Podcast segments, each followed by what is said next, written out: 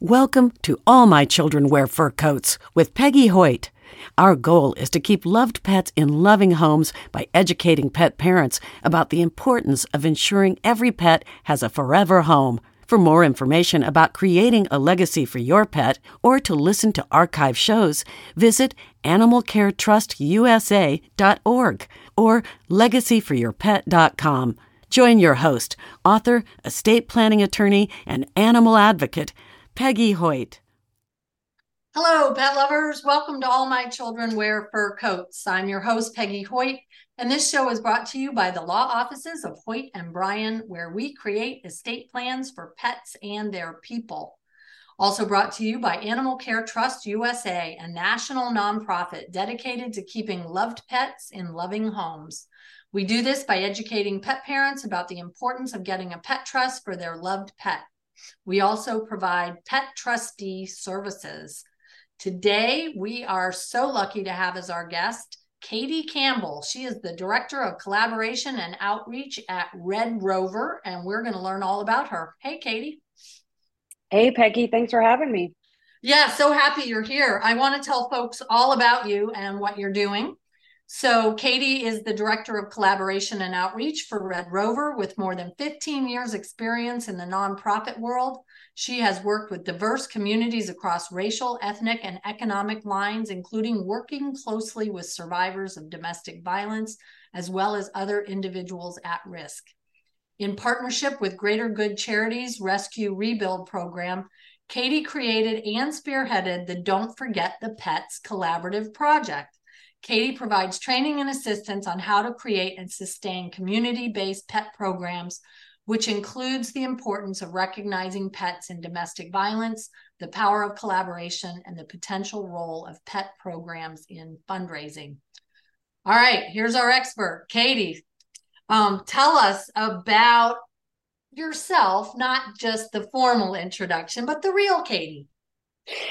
Uh, the the real Katie um, is uh, a husky lover. Um, you you obviously can't see um, behind me right now, but I've got a couple of photos up there of um, three three of my greatest friends. Um, I am truly a lifelong uh, lifelong animal lover. You know, I grew up um, in a small town in North Carolina. Uh, my mom was the president of our local humane society. Um, you know, fast forward a, a few years later, uh, and I started working in human services. And I was working with a lot of folks who were experiencing different types of crisis situations, folks experiencing homelessness, domestic violence. And, you know, I never put those two things together. Um, I never put the link between human and animal violence together. Um, and then, you know, I, I, found Red Rover, and I am very, very happy to say that seven years later, um, this is still my passion work. Um, I still come to work every day uh, feeling excited uh, for the work that I get to do um, and helping communities support people and pets in crisis. That is so cool. Um, and and yet we do know today that there is a direct link between animal violence and domestic abuse. We do, we do. You know, um, a lot of the foundational research goes back to um, I'd say the the mid to late 90s, you know, when we really first started to to put these two things together and you know, roughly 70% of women in a domestic violence shelter shared that their pets were injured or threatened or harmed by their abuser. Um, and we see with more current research today that that is still absolutely the case. Um, you know, there was a, a really great report that came out back in 2021 um, it was a partnership between the Urban Resource Institute in New York City and the National Domestic Violence Hotline. And they surveyed about 2,500 survivors um, who were calling in, you know, chatting in to get resources related to domestic violence. And and they shared about their experience related to domestic violence and and uh, animal violence and, you know, 48% of them said, yeah, you know, harm to my pet is a real worry to me. Um, you know, the whether or not they could bring their pet with them also really factored into whether or not they would seek safety. Um, 97% of 2,500 people said, hey, keeping my pet with me is, is an important factor. And, um, you know, so we see that this is a really, really prevalent issue for people experiencing domestic violence and represents a large barrier for people and their pets to find safety and healing together. So, do you feel like there's a trend for domestic abuse shelters to now open their doors to animals as well? Oh gosh, I this is one of the things that makes me so happy. Um, you know, when when talking about a not happy subject, um, you know, I started this work um, at Red Rover seven years ago we had already been doing this kind of work with domestic violence and pets for a few years. Um, but I was really charged with helping domestic violence shelters create this kind of programming. Um, and, and I'm not going to lie, I got a lot of hangups. I got a lot of unreturned emails. Um, but today, just the momentum and the enthusiasm for it is just, it's mind blowing. Um, you know, it's, we have people coming to us. Um, you know, we've trained nearly 800 people through the Don't Forget the Pets project.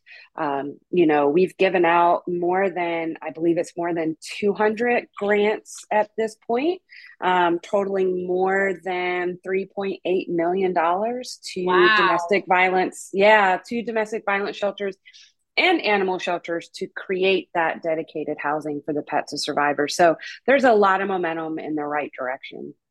That is really cool. I am really excited to hear about that. Yeah, yeah, definitely. It's these are definitely very exciting times for us here at Red Rover, and and I think um, you know for many communities throughout throughout the country. So I wasn't exactly sure when I first saw "Don't Forget the Pets" um, what that meant because to me that means don't forget your pets as part of your estate planning, right? and and you're looking at it from a different perspective, but they really kind of go hand in hand. Yeah, absolutely. Um, I am not a marketing person. Um, and so, you know, I don't know that the name that we chose was the best, uh, but absolutely, um, the, it really does ring true to our message, which is don't forget the pets um, when you are serving people in crisis.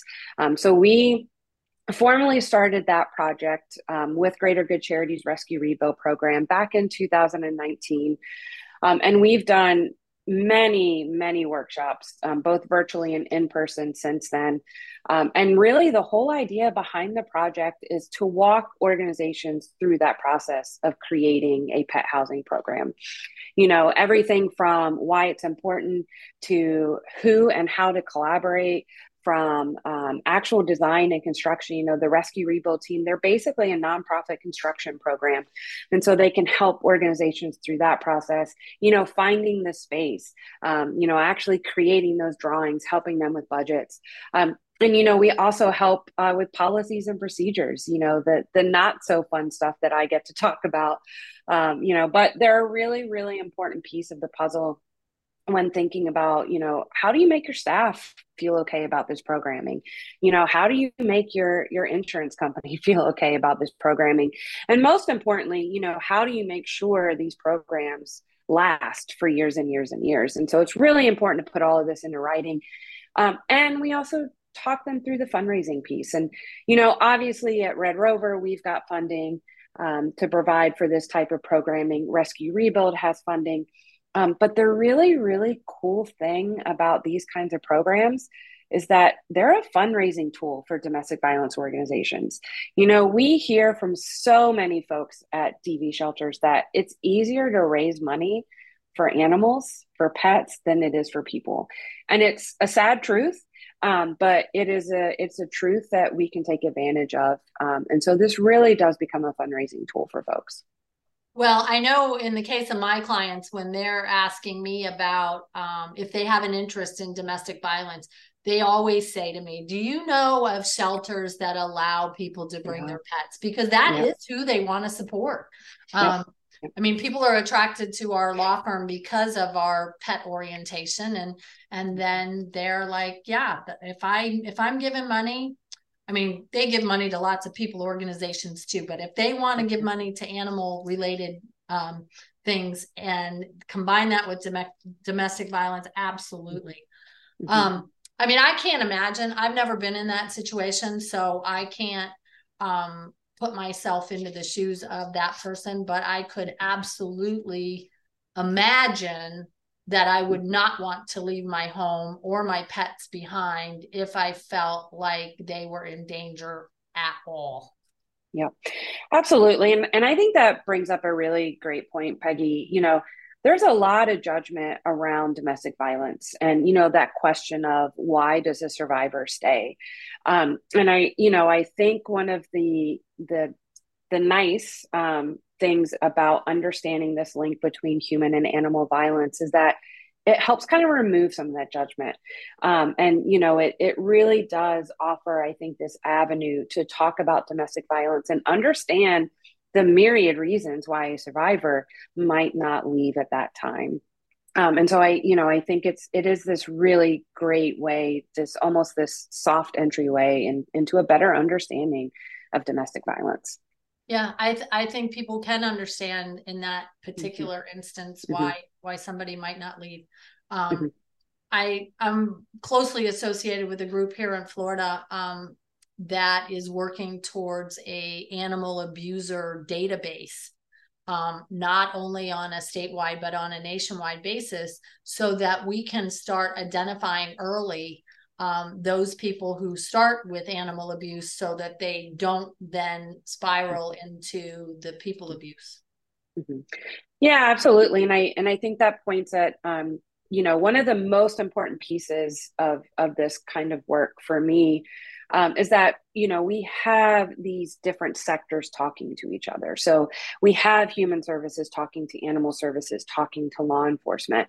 You know um, I, I think when when we can talk to each other and when we can work together on solutions you know we really are going to help make sure that people and pets are safer absolutely absolutely yeah. all right so you have a program called the purple leash program tell us about that yeah, uh, so excited for our Purple Leash project. Um, it is a campaign um, that we have been doing with Purina since 2019. Um, and, you know, certainly they help fund um, some of our safe housing grants. So we offer up to $60,000 to domestic violence shelters and animal shelters to help them create that dedicated um, space housing for uh, pets of domestic violence survivors. So certainly Purina is a huge supporter of that. Um, but they also just help raise awareness around this issue. Um, you know, I shared a little bit earlier about how I didn't have my light bulb moment until I came to Red Rover. Um, but, you know, one other really important statistic that came out of that Urban Resource Institute and National Domestic Violence Hotline survey was that 72% of those survivors who reached out for resources had no idea that a pet program was even a thing. Had no idea. They had no idea to ask for it. They had no idea to look for it. And so, one of the most amazing things that Purina is helping us do through the Purple Leash Project is raise that awareness. You know, certainly raise awareness for potential donors, but also raising awareness for potential survivors. Um, and so, you know, during the month of October, which is Domestic Violence Awareness Month, there's going to be special packaging and special visuals in stores from, I believe it's six brands, um, where packaging is going to include information about the Purple Leash Project and directly connecting survivors um, to that really, really vital information. Uh, you know, if you had asked me five years ago if I ever thought that there would be domestic violence and pets information on packaging in a store, I would have never believed it. And so I think this is just one of the most powerful pieces of the Purple Leash Project. That is really incredible and, and very exciting. And uh, October's right around the corner. Sadly, it is right around the corner. it is. It is. I can't so, believe it. Yeah. So I'm sure there's a lot left to be done. Um, yeah, right. we're staying busy. I, am sure you are. So, um, in addition to offering the grants and the don't forget the pets workshops, I mean, are the workshops just for shelters or are they for anybody who might be interested in this topic? Anybody who might be interested. You know certainly we want to bring together folks from human services so domestic violence and homelessness um, but we also bring together animal shelter animal service organizations. We bring together veterinary medicine Um, and then, yes, anybody else who's interested in, and might play a role. So we often see law enforcement, animal control. Um, we'll see child welfare or child protective services folks come. Um, you know, sometimes other um, funding uh, folks come to these kind of trainings. And honestly, just anybody who has an interest and, and wants to learn what's happening and, and wants to be able to support or bring something to their local community. So anybody is welcome to come. Um, you can find all the information about Don't Forget the Pets at don'tforgetthepets.org. Oh, okay. Has its own website. Yep, has its own website. Lots of great information in there. We've got a resource library. Um, we've got a document library, and so you know, if folks kind of want to get some sample documents, um, you know, sample intake forms, sample consent forms, that's all in there. And we also have our training handbook. Um, it is, I want to say about 55 pages long at this point, um, but it really does, uh, just like the training workshop, walk walk folks through that process, um, and it's all free. Um, we also offer free coaching or technical assistance, and so we can provide support to organizations one on one um, through this process. So very exciting stuff. Yeah, it is yeah. very exciting. All right. So we kind of started in the middle um, mm-hmm. with the projects that you're working on. But for folks that are listening that maybe don't know about Red Rover and actually their bigger mission, can you talk about that as well? Yeah, absolutely. So, uh, Red Rover started in 1987 um, and our mission really is to um, help people and pets out of crisis and to strengthen that human animal bond. Um, so we started with our Red Rover Responders program. Um, it's kind of like the Red Cross for animals. So we train volunteers all throughout the US and Canada on how to provide temporary emergency sheltering services in natural disasters, cruelty situations, seizures, that sort of thing. Um, we also will occasionally take our volunteers out and actually help with some of the shelter builds um, that we do with Rescue Rebuild. So we'll take a team out and they'll actually help with that construction. We're going to be doing a project um, in October down in Southwest Georgia. So helping a domestic violence shelter become pet friendly. Um, so lots of great opportunities under that Red Rover Responders umbrella. Besides our uh, domestic violence work, we also help with some emergency vet care. So we have urgent care grants under our Red Rover Relief umbrella. So we can help folks with some small grants to help get that emergency vet care taken care of. And then finally, um, we help teach kids about kindness, compassion, and empathy for animals and people through our Red Rover Readers program.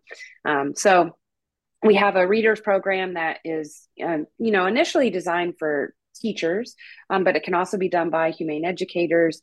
Um, really, just walking them through how to use children's books um, and how to use the curriculum to have really open-ended non-judgmental conversations around animals and people um, and then we also have the kind news program um, you know if, if listeners are uh, familiar with uh, the ranger rick magazine, which is what I had when I was a kid.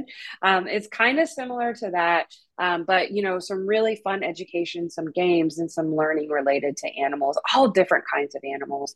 Um, so yeah, that's that's kind of what we do here at Red Rover. We are based in Sacramento, California. But like I said, we do work um, all throughout the US and on occasion in Canada as well when it comes to our volunteer pro- programs. So are you actually in California or are you somewhere else? I am not in California. I am based in uh, New York. Um, oh. but I did live in California for about 12 years before um, coming back east uh, and, and moving to New York. All right. I was thought I thought you were going to say North Carolina since that's where you were from. yeah, no, I, I kind of um, I stayed on on the coast, and so I went from North Carolina to California, um, and now now back to the East Coast in New York. I was actually born in New York, so it's not completely unfamiliar territory. So, Kind News is something I'm familiar with because mm-hmm. it, I believe it was a Humane Society of the United States project yes. at one time. Mm-hmm. And mm-hmm. Uh, you probably know that my dad was the president and CEO of the Humane Society of the United States and actually started that program. Very cool. Very cool. It's it's a wonderful program and um, you know, it's just it's fun and it's like visually appealing. Um, and it's just a really cool way for kids, I think, to learn about other animals, but more importantly, to connect with other kids about animals. And I think that's what is so amazing about you know the readers program and the kind news program is that kids just like animals um, and they're really really engaging subjects um, and so it's it's just a really great way for them to connect and learn more. I don't I could not agree more and and I have always loved the philosophy of if we teach children to be kind to animals when they're mm-hmm. young they mm-hmm. will always be kind to animals because they'll just always have that built-in reverence for them. For sure, absolutely. So you and I were lucky we got to be raised in animal welfare. Um, so we kind of have that built-in gene for yeah. um, loving animals but yeah. um, i think that's so exciting and um, i'm so happy that you're able to share this um, with our listeners today. Um, what else can you tell us? Um, how can somebody become a red rovers responders volunteer? Oh so that's a that's an easy one. So i would encourage you to go to redrover.org slash join responders. You'll get all the info on the training. It's done online, it's free. Um, it is go at your own pace. I would say it takes about three to four hours. Um, so, you know, not a huge undertaking, um, but you'll get all of that initial training related to being a responders volunteer. And then when a situation comes up that we are called um, to come and support, we'll reach out to folks in that area, start recruiting volunteers. And then when you're on the ground, you'll get kind of all the additional training that you might need, like all the hands on kind of stuff. Um, you know, you don't have to come being an animal expert. You don't have to come being a construction expert if you're going to come on a shelter build. You don't have to be an expert. You know, um, you can come with the tools and the assets that you have. And and as long as you know you're excited and, and willing to learn and work hard that's really all that we need. That that's fun. Um, so some people are going to say okay well maybe i don't want to do that. Can i just write a check? Can they do that too? That's also an important piece of the puzzle definitely. Um, yeah so you know there's obviously the easy way that you can contribute to um, all of our programming is going to redrover.org and you'll find a little donate button um, up at the top right. Um, now, if you want to support during Domestic Violence Awareness Month, which again is October, um, Purina is actually going to match 100% of donations up to $200,000. Um, awesome. So yeah. So those donations that come through to support the Purple Leash Project, they're going to match them up to 200K. Um, and you can donate that way by going to redrover.org slash Purple Leash Project. Okay. That's very cool. Yep. All right. I'm on your website. Um, tell us what is the 25 by 2025 campaign? This one's really exciting. We just launched it, gosh, just a couple days ago. I'm actually going to be doing a kickoff call here in a couple of days about it. Um, really, it is designed to um, continue that momentum that we talked about earlier. So we're working really, really hard to help ensure that 25% of domestic violence shelters are pet friendly by 2025 in the US. Awesome. Um, yeah, so we're at about 17% right now. Um, for a little bit of context, when I started at Red Rover in 2016, I want to say we were at 3%. Um, so we've come a long way and we really want to get to that 25 by 2025. So, folks, go to the website 25 by 2025.org You'll get all the information there. We encourage you to download the toolkit, take the pledge. It will give you sample language, whether you're at a domestic violence shelter who's already pet friendly, or you want to become pet friendly, or you're a community member who wants to see your local domestic violence shelter become pet friendly. We've got sample language in there for letters to the editor, um, for social media. Um, so lots of great resources um, on the website. That is so cool. Um, if you were at three and now you're at 17, yeah, I bet you can beat 25. I'm, I mean, I'm hoping, I'm hoping we can beat 25. Um, I, you know, we talked about just the, the excitement, and the momentum earlier. Um, and, and I really like, there is just, there's just so much excitement, um, about it, you know, where we really, I think are at a point where domestic violence shelters understand that this is a barrier.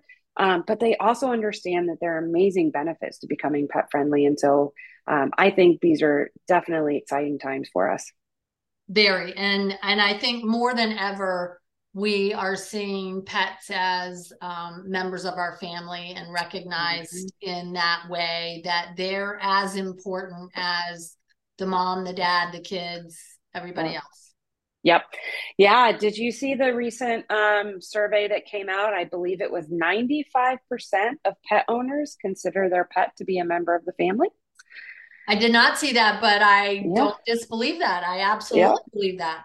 Yeah. Yeah. I believe it was a Pew Research poll. Um, and I'm pretty sure that HABRI, the Human Animal Bond Research Institute, um, shared that out. They have some really, really great resources uh, related to the human animal bond um, and just the impact that pets have uh, on our lives. I mean, it's it's just tremendous. HABRI even um, came out recently to say that pet ownership saves $22.7 billion in healthcare costs. Like oh, that. I, I, believe that. Yeah. Yeah. Yeah. It's phenomenal. So, um, lots of great research just um, out there right now related to the human animal bond and, and just the, the, the many wonderful things that we know pets bring us. Well, and I'm going to dispel another myth for our listeners because you have huskies, as you said in the beginning, but you also have a cat. Um, so people always say you can't have cats and huskies, but I, yeah. you are proof. And uh, my nephew also has a husky and a cat. Yeah. So yeah. Um, just got to raise them right. yeah you know i you know i i think pets um are a lot like us humans and we're all individuals and you know we all have certain things about us and and you know pets are just just the same so yeah yeah and uh yeah we don't all get along do we? We don't we don't and that's okay too.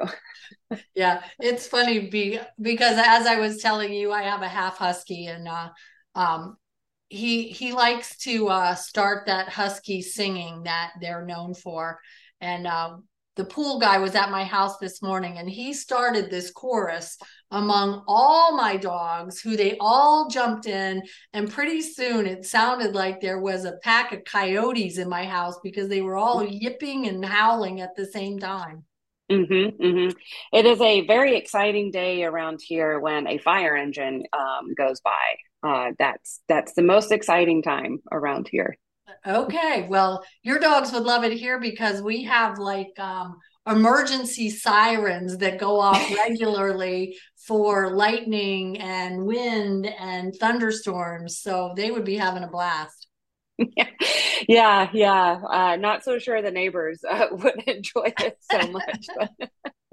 That's so funny. Well, you have shared so much wonderful information with us today, and um, absolutely, listeners, you should go to redrover.org, check out all of their programs, um, but especially their upcoming Purple Leash program and October um, Domestic Violence Month.